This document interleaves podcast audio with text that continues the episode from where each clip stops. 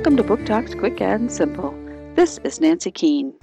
It's the 1940s in Los Angeles, and the United States is at war. But that doesn't stop some teams from wanting to have some fun.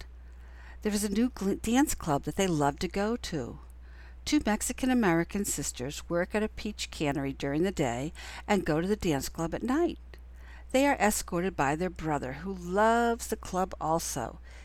He loves getting all dressed up in his zoot suit and dancing the night away. Jazz music plays and salsa rhythms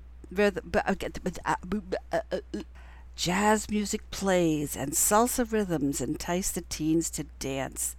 They welcome the sailors from the local port, and the Jazz Owl girls are always happy to dance with the sailors. But as the summer goes on, things start to get tense. The young white sailors start beating the Mexican Americans.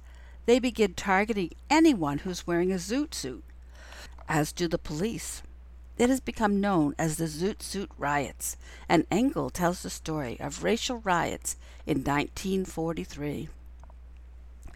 Jazz Owls, a novel of the Zoot Suit Riots by Margarita Engle.